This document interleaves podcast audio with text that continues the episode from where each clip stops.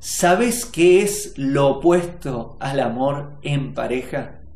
Lo opuesto al amor en pareja no es la indiferencia, la indiferencia es la ausencia de amor. Y no es el odio, porque el odio es como un hermanito del amor solo que está mirando para el otro lado. Lo opuesto al amor en pareja es demasiado amor por vos misma, demasiado amor por vos mismo.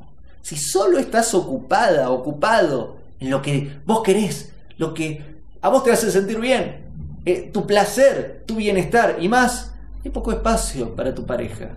No estoy diciendo que no tengas una sana autoestima, tener una sana autoestima, cuídate. Sin embargo, no se trata todo de vos. ¿Querés construir una buena relación? Abrite. No es todo amor a mí, mí, mí, mí, mí, sino amor al otro.